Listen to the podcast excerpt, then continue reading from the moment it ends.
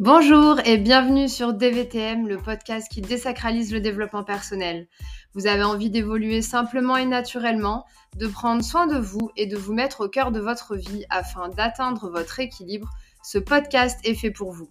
Je m'appelle Jocelyne et chaque semaine, seule au micro ou accompagnée, nous aborderons ensemble les thématiques liées à la croissance personnelle de manière pratico-pratique pour que vous puissiez tout tester et intégrer ce qui vous ressemble. C'est parti pour un nouvel épisode.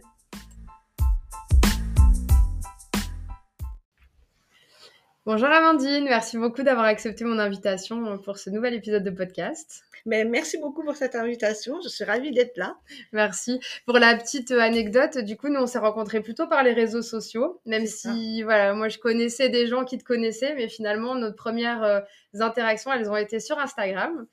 Donc euh, c'est rigolo, euh, c'est ce qu'on se disait tout à l'heure avant de commencer, c'est rigolo de se voir en vrai et de pouvoir officialiser cette rencontre et mieux te connaître au travers de cet épisode. Bah, tout à fait. Et euh, d'ailleurs, il faudrait que je me rattrape parce que je ne suis jamais venue à l'Afterwork RH. et ben, tu seras invitée avec grand plaisir euh, dès que tu veux. Donc, euh, pour commencer, est-ce que tu pourrais expliquer à nos auditeurs bah, quel est ton parcours et ce que tu fais dans la vie finalement? Quel est ton métier actuel? Alors, ben, on va commencer par la base de la base. Donc, je m'appelle Amandine.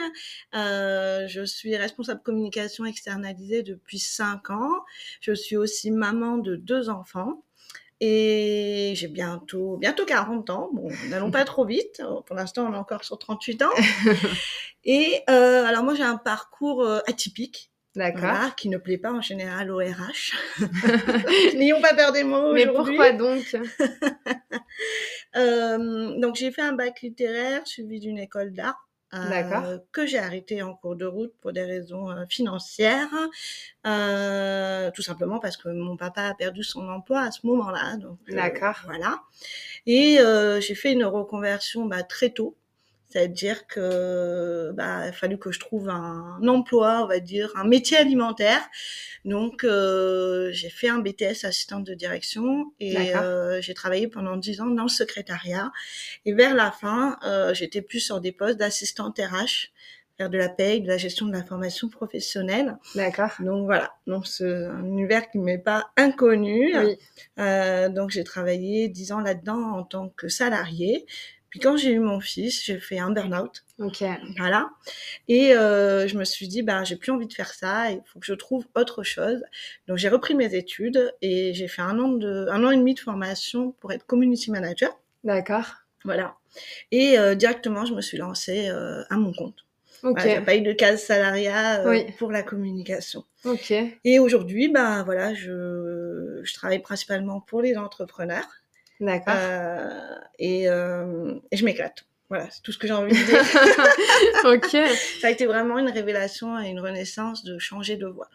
Ok, super. Et donc, tu fais ça depuis combien de temps? Ben, Ça fait cinq ans. Cinq ans, ok. Et, euh, et, pourquoi tu as choisi de te lancer finalement en tant qu'entrepreneur? Tu aurais pu reprendre un poste salarié dans ce, ce nouveau domaine d'activité? Alors déjà, il n'y a pas tellement de postes salariés, euh, dans, enfin, en tout cas dans le community management. C'est monnaie courante. Ça existe. D'accord. Mais c'est pas, on va dire que je pense, j'ai pas de statistiques exactes, mais je pense qu'il y a bien 70% des community managers qui sont freelance. Ok. Voilà.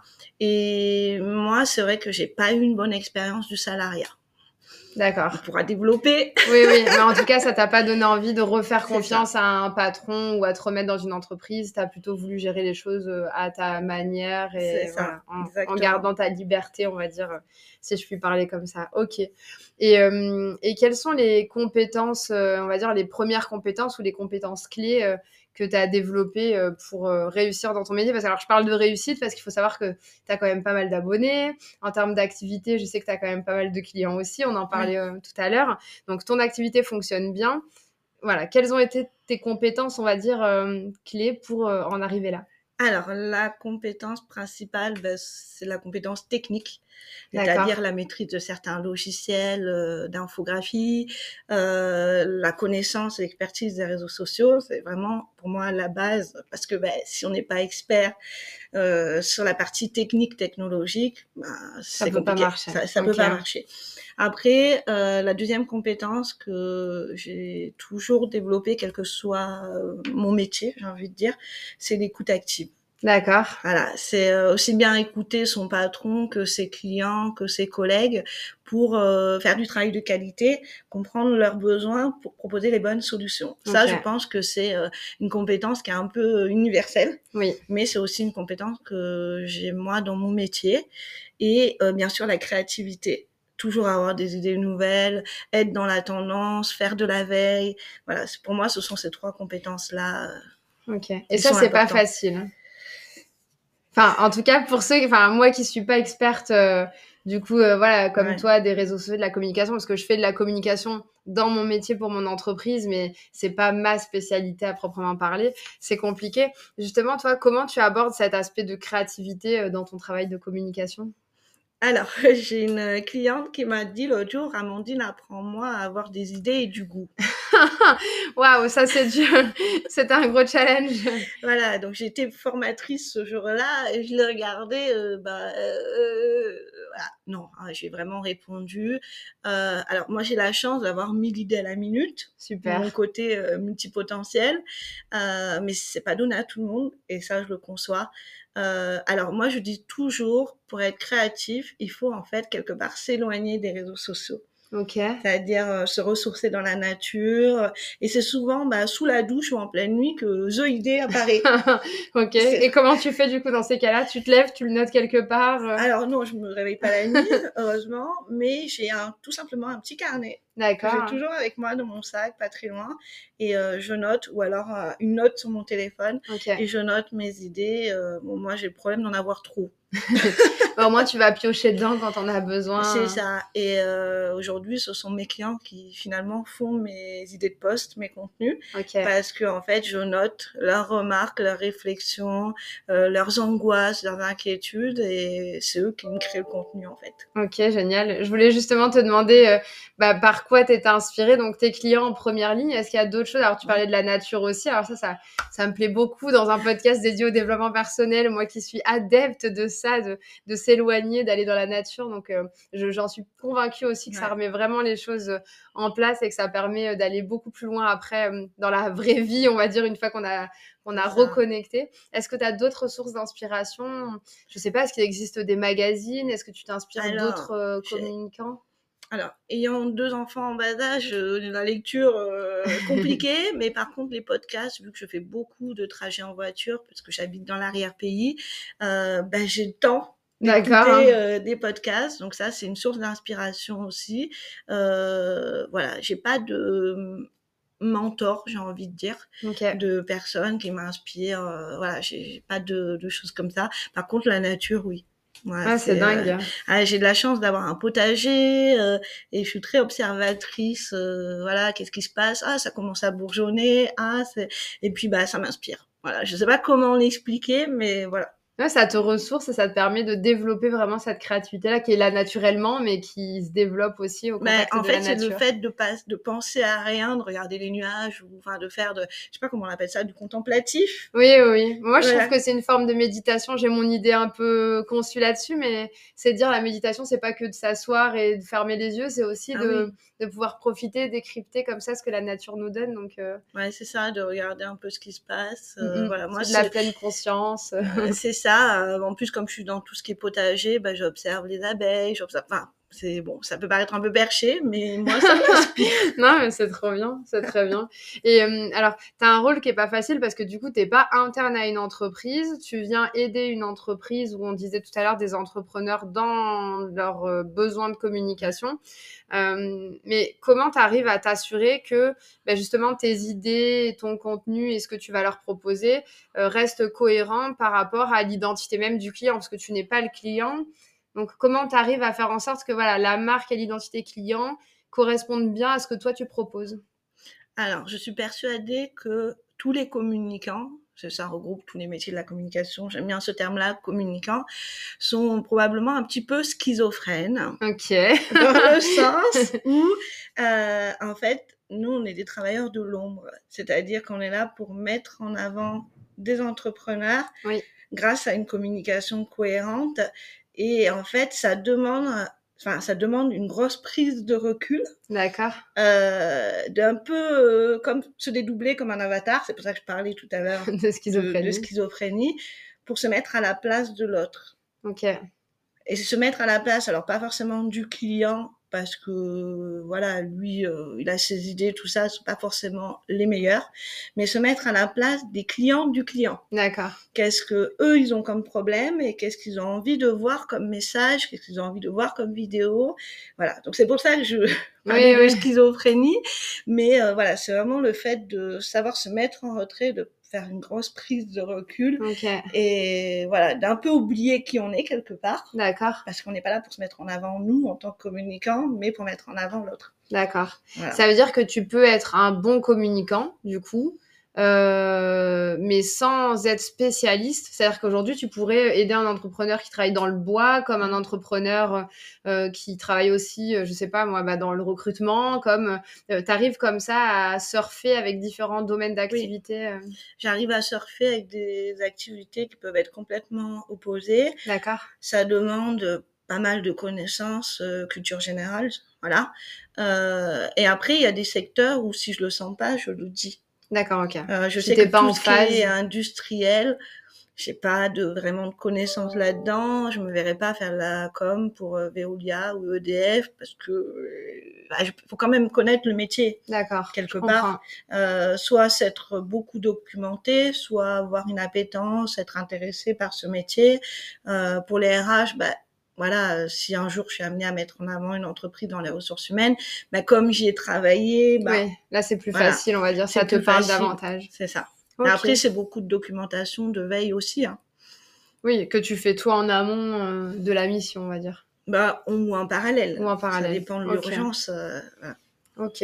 Et est-ce qu'il y a des... Alors, sans doute, hein, parce que c'est une question un peu rhétorique là que je vais faire, mais parce que la communication, enfin pour moi qui suis pas euh, voilà spécialiste comme toi de la communication, j'ai l'impression que tous les jours il y a des nouvelles choses qui sortent, tous les jours j'ai l'impression que les algorithmes changent, donc on patauge euh, un petit peu. Est-ce qu'il y a des tendances actuelles euh, dans le domaine de la communication que tu pourrais nous partager ou que tu as envie de nous partager Voilà des choses qu'il faudrait savoir là actuellement? Quelles sont les tendances? Alors, la grosse tendance 2024, c'était déjà le cas en 2023, c'est le format vidéo. Ok, ça continue. Ça continue. Euh, on a aussi le format UGC. Alors pour euh, ceux qui connaissent pas, ben c'est pas le cinéma. euh, voilà, euh, c'est en fait en anglais User Generator Content. Alors je suis pas très bonne en anglais, hein, je préfère le préciser, mais c'est le contenu créé par euh, les utilisateurs. Ok. Donc ça va être euh, des personnes qui sont payées pour créer des vidéos pour des marques à différencier de l'influence, qui est différent. Parce qu'un influenceur, il va mettre en avant des produits de à ses abonnés. Il va montrer à ses abonnés, donc il faut qu'il ait beaucoup d'abonnés. Tandis qu'un créateur de contenu UGC peut être tout à fait inconnu. C'est juste qu'il va recevoir des produits d'une marque, faire une belle vidéo promotionnelle, l'envoie à la marque qui va le poster sur ses réseaux sociaux. Ah d'accord, ok. Voilà, donc c'est ça, c'est le, c'est un contenu qui fonctionne bien parce que les marques, euh, elles ont bien compris que, on va dire, la grosse influence, euh, ça a un peu ses limites. Et si on se trompe d'influenceur, on fait un flop. Oui, oui, c'est clair. Voilà. il peut y avoir des répercussions pour la marque derrière. Oui, ça peut, voilà, ça peut. Il y a eu, euh, enfin, il y a plusieurs cas, mais voilà, faire attention si on est euh, sur un secteur, je sais pas, industriel, faire intervenir Nabila. Oui. on sera à côté de la plaque. C'est ça. Non, mais voilà. ok, ok, ok, je comprends. Donc les deux grosses tendances, l'UGC et euh, la vidéo. Et la vidéo. Euh, la vidéo face cam, du coup, enfin c'est ça qui marche aujourd'hui, c'est quand on prend la parole euh, ou c'est le montage vidéo. Alors il y a un retour du format long. D'accord. Une minute. qui revient surtout sur Instagram, le format éducatif, donc, euh, alors il y a quelque chose qui est assez à la mode sur TikTok. Euh, par exemple, les, des professeurs qui expliquent euh, avec un fond de tableur Excel comment faire telle formule sur Excel. Euh, c'est un format très scolaire, mais qui marche bien. Ok. Voilà. Donc euh, les formats longs fonctionnent, les formats courts fonctionne toujours.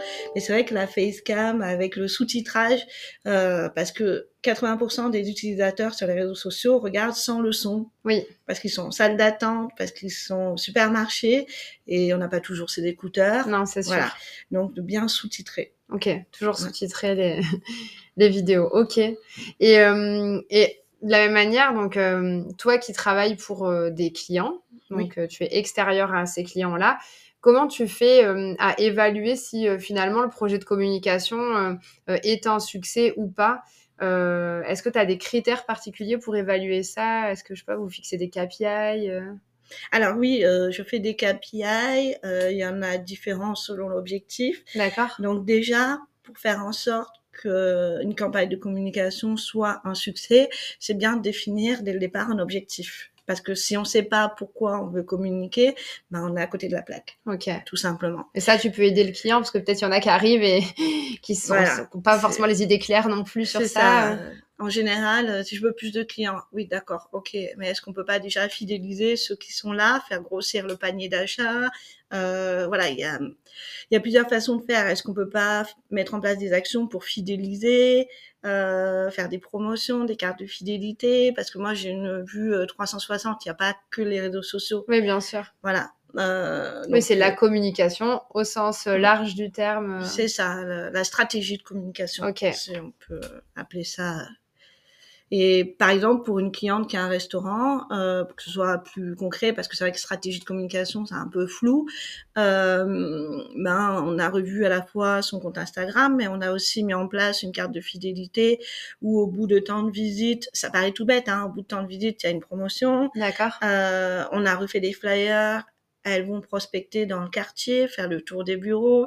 C'est des choses qui semblent bêtes et basiques, mais qui n'ont pas toujours été ça n'a pas toujours été fait. Je comprends. Et quand on change d'enseigne, euh, bah, il faut repasser par là. Mais d'accord. Donc c'est reprendre un peu même les bases parfois de la communication pour être sûr que tous ces steps-là finalement ont été passés avant d'envisager des grosses stratégies sur les réseaux parce que si on n'est déjà pas en local euh, bon communicant. Hein. C'est ça, puis ça peut être des choses à corriger propres au métier. Donc moi je travaille avec des partenaires. Euh, j'ai pour cette cliente-là, j'ai fait intervenir euh, une coach business qui est spécialisée dans la restauration. Elle a vu par exemple qu'il n'y avait pas la liste des allergènes affichés. Voilà, ça peut être des choses de base qu'il faut euh, voir à côté de la communication. Ok. Ok, super. Et justement, pour ça, toi, tu as ton réseau, on va dire, c'est ça, en local, tu sais qui appeler euh, en fonction des besoins. souvent, on m'appelle, est-ce que tu aurais le contact de, est-ce que euh, tu peux mettre en relation, voilà. Donc, bon, c'est Ça, c'est hein. chouette aussi. Ouais, ouais, ça, c'est chouette C'est chouette de, connecter les bonnes personnes entre ouais, c'est clair. Ça, c'est quelque chose qui me plaît beaucoup. Ouais, c'est sûr. Et c'est des gens que tu connaissais par un réseau physique, on va dire, ou c'est même des gens que tu as connus euh, sur les réseaux sociaux et après, euh, du coup, vous faites travailler les uns les autres euh? Alors, j'ai surtout du réseau en local. J'en ai un petit peu sur les réseaux sociaux. J'ai des personnes sur Paris, par exemple. D'accord. Mais il faut dire que dans le sud, on aime bien travailler avec les gens du sud. Donc c'est plutôt un réseau local. Voilà, c'est plutôt un réseau local et ce sont des gens que j'ai rencontrer en afterwork, en club business, euh, principalement. Ok, super, super, super. Et hum, justement, on parlait de, ceux qui sont pas forcément initiés, des petites erreurs euh, comme mm. avec la cliente euh, qui avait le restaurant, mais hum, si tu reprenais un peu les différentes expériences que tu as eues là avec tes clients, finalement, c'est quoi les erreurs les plus fréquentes qui sont faites en matière de communication? Alors, euh, moi, je me base des trois principaux, sur les trois principaux piliers de contenu, contenu de visibilité, d'engagement et de conversion. D'accord. Et en fait, c'est souvent le dernier, conversion. Euh, ça veut dire qu'on va faire beaucoup de contenu pour attirer l'attention, donc contenu de visibilité. On va faire beaucoup de contenu d'expertise, les fameux carousels avec cinq conseils pour quelque chose comme ça. D'accord. Dire, mais je, je comprends pas, je vends pas. Mais pourquoi? Parce qu'en fait, souvent, on fait pas le contenu de conversion, c'est-à-dire les posts classiques où on parle de nos offres, de nos produits. Et bien souvent, ça passe à la trappe. Parce qu'il y a ce fameux syndrome de l'imposteur qui arrive. Est-ce que je suis légitime de vendre? C'est bon, les gens, ils sont pas idiots, ils savent que je vends quelque chose non, les gens ne savent pas. Mm. Et c'est pas parce qu'ils sont idiots, mais c'est juste parce qu'il faut mieux le rappeler. c'est ça, et parce que les gens ils peuvent pas deviner euh, quelqu'un qui fait du coaching Instagram. Enfin, une community manager peut aussi bien faire de la formation que de créer des contenus. Enfin voilà, ça peut être euh, plusieurs façons de travailler. Et il faut leur mettre sous le nez et répéter répéter, répéter. Sous différentes formes, parce que sinon les gens se lassent. Oui. Mais voilà, c'est euh, vraiment la principale erreur, c'est que les gens ne parlent pas assez de leurs services et produits. Donc, de bien faire attention à ces trois vecteurs-là, on va dire, de communication aussi et, de parler de l'offre. Ok. Et après, en erreur, ben, souvent, il y a trop de légendes faites par euh, chat GPT. Hmm, ça, tu le vois Ah oui, je le vois parce qu'en fait, il y a des majuscules partout. Ok. Euh, les hashtags, c'est pareil. Euh, et puis, c'est trop littéraire. Ok. C'est euh, trop littéraire avec des mots qu'on n'utilise pas au quotidien quand c'est mal fait. Parce que quand on maîtrise ChatGPT, on, a, on peut avoir des bons résultats. Donc ça, donc mon message, c'est vraiment garder l'authenticité parce que l'histoire qu'on a chacun, c'est pas l'histoire de quelqu'un d'autre, c'est pas mhm. celle de ChatGPT. Voilà. Je comprends. Est-ce qu'on peut s'en servir quand même? Est-ce que toi tu le préconises en, en, mode assistant un peu, oui, débroussailleur d'idées ou... Oui, oui, euh, pour brainstormer, pour faire des calendriers éditoriaux, euh, éditoriaux, pardon. Euh, non, non, on peut s'en servir, c'est un gain de temps mais il faut pas que ça remplace nos propres mots et notre authenticité. Voilà, vraiment, c'est ça. Et souvent, alors, dernière erreur, c'est qu'il y a trop d'informations à la fois. Ok. On veut tout mettre dans le même poste, alors qu'en fait, euh, un poste égale un message. Mm, mm. Ça, c'est difficile. Moi, je sais que je dois le faire encore de temps en temps. C'est parce qu'on a envie de donner, donner, et c'est pas facile de se limiter parce qu'on a l'impression que l'idée, elle est pas pleine si on s'arrête à, à des voilà un certain niveau. Donc ça aussi, donc bien décortiquer pour que une information par euh, poste finalement. Enfin, un message principal par poste quitte à garder les autres pour d'autres postes. Voilà, parce que le problème, c'est qu'on est noyé d'informations et du coup, bah, enfin, en voulant mettre trop, on perd le, on perd le lecteur, tout simplement. Je comprends. Je comprends. J'ai une question qui me vient, mais parce que je, je connaissais pas du tout Instagram moi avant de créer des VTM, etc. Euh, j'y ai pris goût, on va dire, parce qu'à la base les réseaux sociaux c'est pas trop mon truc, mais j'y ai vraiment pris goût, puis j'aime communiquer comme ça. Mais Instagram, j'ai l'impression que c'est un peu éphémère parce qu'on on a beau créer du contenu, est-ce qu'il y a vraiment quelqu'un qui vient regarder euh, l'intégralité de nos posts? Je sais que toi, tu es aussi sur Instagram, mais tu es peut-être sur d'autres réseaux sociaux. Est-ce que c'est ton préféré aussi? Ou est-ce qu'aujourd'hui, il vaut mieux communiquer sur d'autres supports euh, pour que ça reste plus long terme? C'est quoi ton opinion sur ça? Alors moi j'adore Instagram, clairement. Euh, après la première question que je pose quand on me demande ce que tu viens de me demander, c'est où est-ce que se trouve ta cible? Ok. Voilà, c'est pas euh, soit là où c'est fun, soit là où ça t'amuse. Non, quand on est là pour faire du business, c'est être sur le réseau social où bah il y a potentiellement nos futurs clients. Voilà. Mais c'est vrai que Instagram c'est éphémère, une story c'est 24 heures, euh, un post euh, s'il bouge pas dans les deux premières heures euh, c'est plus ou moins mort. Mm, à mm. part pour les réels qui peuvent, on sait pas pourquoi d'un coup euh, popper. Voilà. Euh, après moi j'aime bien LinkedIn aussi parce que du coup euh, on peut mettre un post par semaine, il va tourner pendant 7 jours. Enfin, la, la portée est beaucoup plus longue. D'accord. Et surtout, sur LinkedIn, euh, il n'y a que 2% des personnes qui créent du contenu. Mm. Les autres, en fait, ils se contentent juste de regarder, de le consommer. Donc, du coup, il y a plus de place à prendre sur, LinkedIn, que sur Instagram, où il y a tous les community managers, déjà. Oui. On sait par là. Euh, et du coup, bah, la concurrence est plus rude en termes de création de contenu. Mais encore une fois, euh, ça dépend de sa cible. Et le blog Est-ce que le blog est mort? Non, le blog est pas mort, mais c'est pour moi c'est un autre métier, c'est euh, une autre compétence à avoir. Là, après, on part sur du référencement. Voilà, Donc c'est encore différent. C'est encore autre chose. Moi, c'est pas mon, mon, expertise, mais non, le blog n'est pas mort. Le blog n'est pas mort. Euh, tous les supports de communication, même la presse, même la radio, encore une fois, ça dépend de ce que consomme la cible. Ok. Je comprends. Je comprends, je comprends. Et comment tu sais, euh, euh, justement, comment tu sens euh, quand il est temps de changer de stratégie? Si jamais, je sais pas, on est dans l'insuccès ou si on stagne au niveau des abonnés, enfin, c'est quoi les, les, critères un peu à, à prendre en compte Ouais. Alors, bon, déjà, je conseille de réévaluer la stratégie tous les trois mois. Ok. En deçà, quand on crée une nouvelle stratégie, c'est pas au bout de 15 jours à dire ça marche, ça marche pas. Non, faut laisser le temps de voir si ça fonctionne ou pas. C'est un peu quand on plante une graine, hein, ça pousse pas en deux jours. et du coup, faut laisser le temps d'agir. Après, il faut pas non plus attendre que mort s'en suive. il faut agir quand, quand c'est le moment. Donc moi, mes critères, euh, c'est principalement, alors déjà, c'est un critère qui est tout bête et je me le suis euh, noté, c'est quand je commence moi, en tant que community manager, responsable de communication, quand je commence à m'ennuyer, quand je crée les contenus. Et là, je me dis, ça va pas, euh, j'en parle aux clients, là, on tourne en rond. C'est pas bon.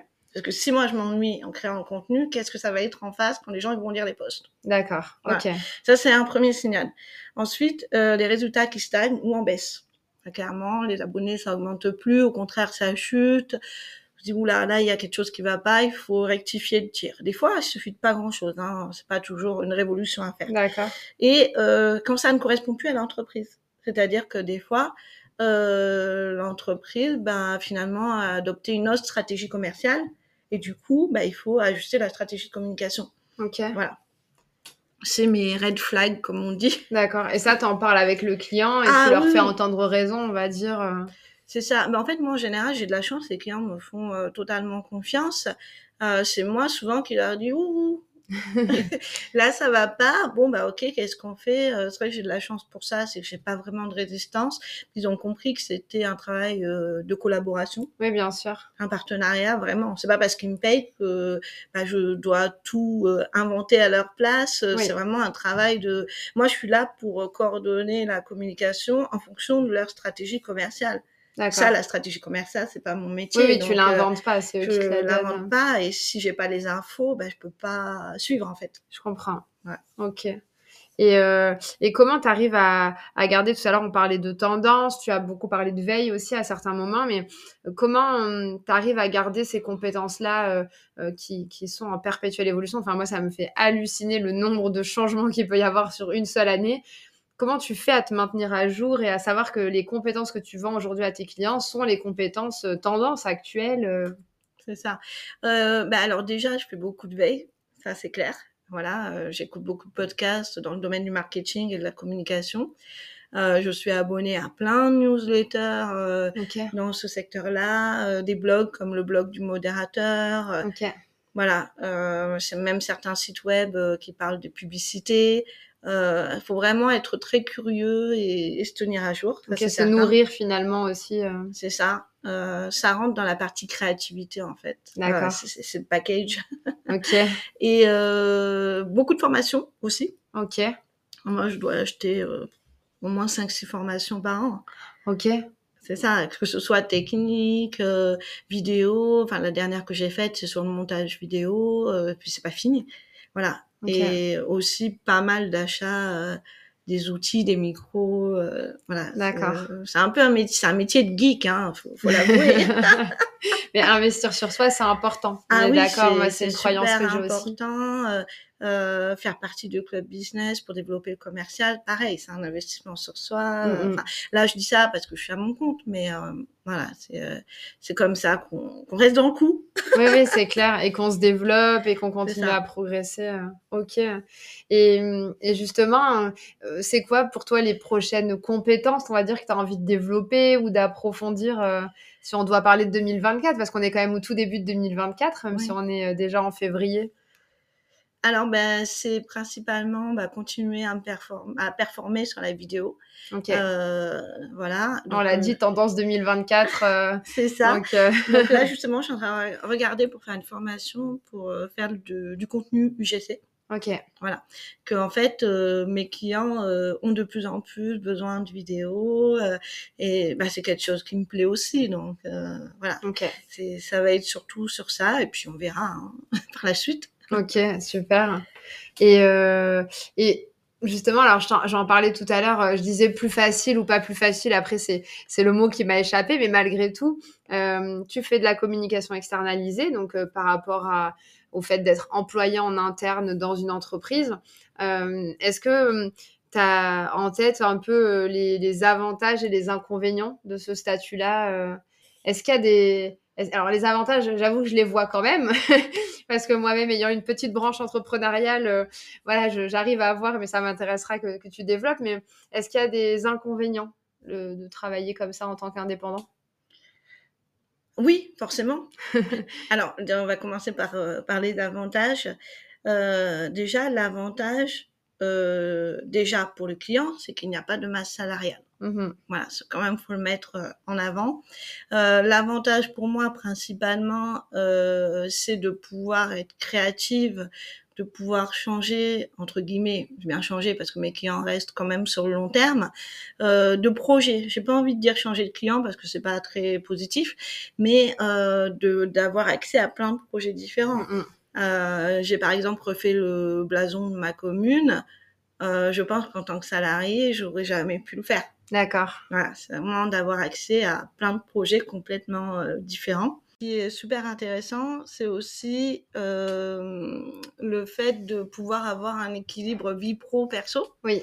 Voilà, euh, de gérer un peu son temps comme on veut.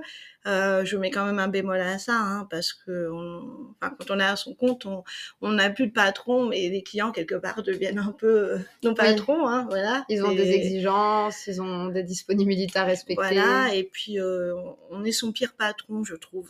D'accord, finalement. C'est ça, finalement.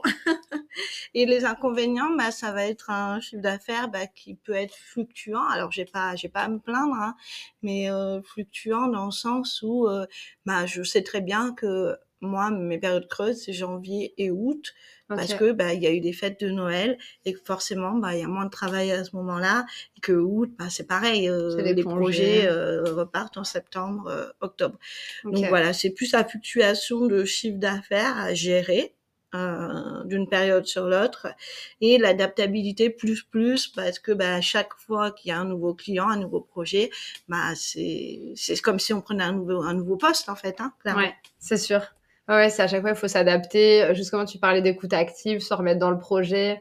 Et ouais, c'est vrai, c'est comme si tu faisais des onboarding euh, à chaque fois que tu as un nouveau client, a un nouveau projet sur lequel tu dois travailler. quoi. C'est ça, il y a des fois j'ai l'impression d'être intérimaire en fait. j'avoue, j'avoue, j'avoue. Et euh, bon, tu le sais, ouais, je m'intéresse beaucoup au développement personnel. Euh, et on, en parle toujours hein, au travers des, des, podcasts que tu, tu parlais d'équilibre vie pro vie perso etc pour moi ça rentre dans la grande famille aussi du développement personnel euh, j'aimerais bien savoir pour toi euh, comment tu définis euh, la réussite professionnelle? C'est quoi ta vision personnelle finalement de, la réussite professionnelle et comment toi tu y travailles au quotidien? Alors ma vision de la réussite professionnelle, bah, c'est un équilibre vie pro-perso. Ok. Voilà. Ça, c'était important pour toi. Hein? Oui, oui, oui, ça, c'est important pour moi. Étant maman, clairement, j'ai envie de voir mes enfants grandir. Ok. Mais pour autant, je n'ai pas envie de sacrifier ma carrière. Donc c'est aussi pour ça que je fais partie du réseau Mampreneur. Parce que euh, j'ai envie de mettre en avant ce côté-là aussi. Je vois trop de, de femmes, de mamans qui euh, s'écrasent euh, devant les conjoints, devant les injonctions familiales et qui en fait n'occupent pas leur place professionnellement. Donc je dis pas du tout que c'est la faute des employeurs ou quoi que ce soit, c'est pas du tout ma pensée.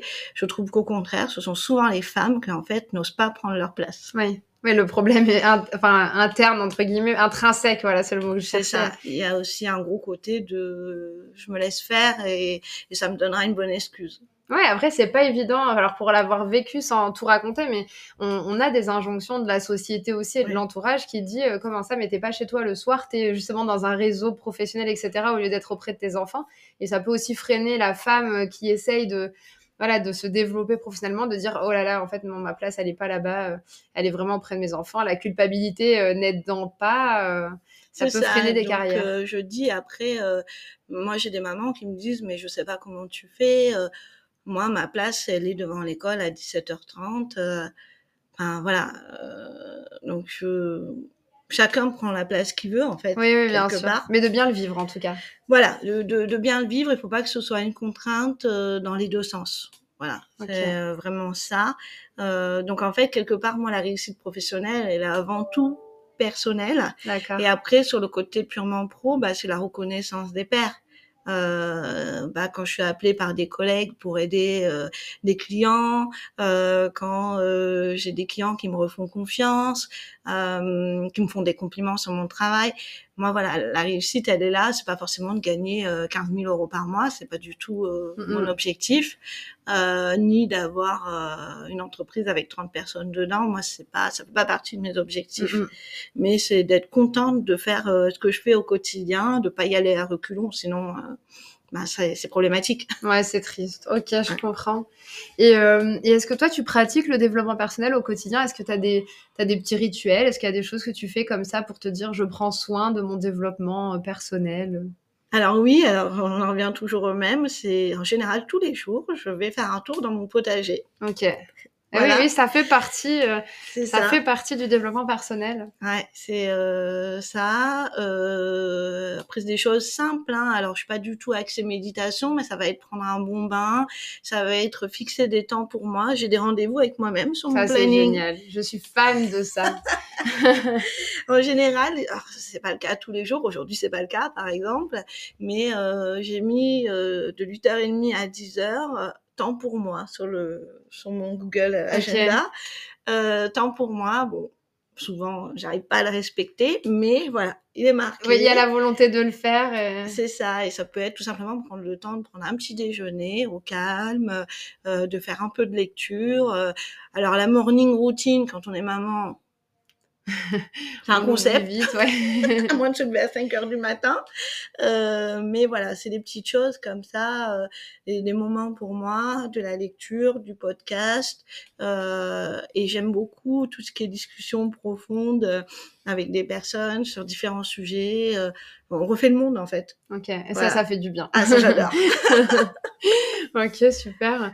Euh, on, arrive un peu vers la fin du podcast. J'avais une, une question aussi que je voulais te poser.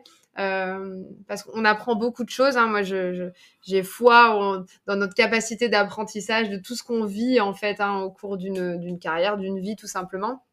Euh, c'est quoi pour toi la, leçon la plus importante finalement que tu as connue ou que tu as apprise dans ta carrière et que tu aimerais partager avec nous aujourd'hui? Euh, La résilience. euh, parce que moi j'ai eu un parcours pas du tout linéaire. Et c'est vrai que moi le message que, enfin la leçon que j'ai apprise c'est bah, quoi qu'il se passe, bah il faut y aller et de pas se décourager. On peut avoir euh, des coups de mou, mais voilà, se trouver le moyen de rebondir et de se dire, bah, ça fait partie de la vie, c'est ni tout blanc ni tout noir, ça peut être gris. Ok.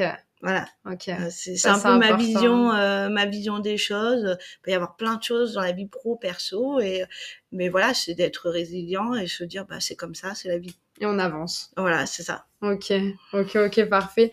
Alors j'ai deux habitudes en fin d'épisode que j'adore et qui, moi, bénéficient évidemment à mon développement personnel. Euh, c'est le fameux partage du, du, livre phare un peu, euh, voilà, qui, qui t'a marqué et que tu aurais envie de partager avec nos auditeurs. Alors, ben, j'en ai deux. D'accord. Euh, mais je vais en garder qu'un. Alors, c'est euh, Les gentils aussi méritent de réussir. Ok. De Yannick Alain. Je connais pas du tout. Ah, bah du coup, il faudra que je te le passe. Avec plaisir. en fait, c'est euh, un conférencier, Yannick Alain, qui euh, fait énormément de séminaires, euh, de, enfin, des, gros événements, et qui prône vraiment la gentillesse. D'accord. Voilà, pour il dit il y a des vrais gentils. D'accord. et en fait, son livre, Les gentils aussi méritent de réussir, place la gentillesse comme super pouvoir dans la vie professionnelle. Et qu'on a tous idées préconçues, euh, bah être gentil c'est couillon en fait. c'est trop gentil, trop con, pardonnez-moi pour l'expression. C'est à force d'être bon, on devient bonbon. Voilà, c'est un peu l'idée qu'on nous a mis dans la tête. Alors qu'en fait, c'est juste se reconnecter à son enfant intérieur.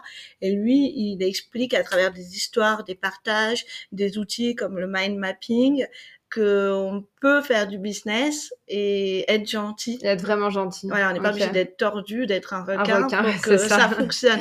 Voilà. Et donc, du coup, j'ai adoré parce que ça change un peu de ce qu'on a l'habitude. ça change de, la vision. Euh, de, voilà. Il faut écraser les autres pour réussir. Euh. C'est ça. Ça change des livres euh, habituels. Et puis, c'est vrai que le titre, il m'a attiré. En plus, c'est une couverture jaune. C'est très solaire. D'accord. Voilà. Et puis, mais qu'est-ce que ça a fait là dans le rayon business? Ok, super. Donc, un bon livre à découvrir. Et hum, pour terminer, moi, j'adore les citations. Je trouve ça hyper, hyper inspirant. Est-ce que tu en aurais une à nous partager? Euh, Oui. Alors, c'est Soyez vous-même, les autres sont déjà pris. Ah c'est rigolo ça. Donc très connu d'Oscar Wilde, qui était mon auteur préféré quand j'étais au lycée, puisque j'ai fait un bac littéraire. Oui. bah, en fait, j'ai envie de terminer sur cette citation parce que, en fait, en communication, on a tendance à perdre son authenticité. Mmh et on essaye de copier ce que fait l'autre. Euh, ça c'est chouette parce que c'est tendance, mais oui c'est bien d'être dans la tendance, mais c'est bien de voilà de, de, rester authentique parce qu'en fait les gens achètent qui on est. Oui. Voilà. Ok, super. Bah, ça termine super bien cet épisode. Merci beaucoup Amandine pour ton temps et puis toutes tes réponses et d'avoir accepté euh, d'être sur ce podcast. Ben, merci pour ce temps et pour cette invitation. à bientôt. À bientôt.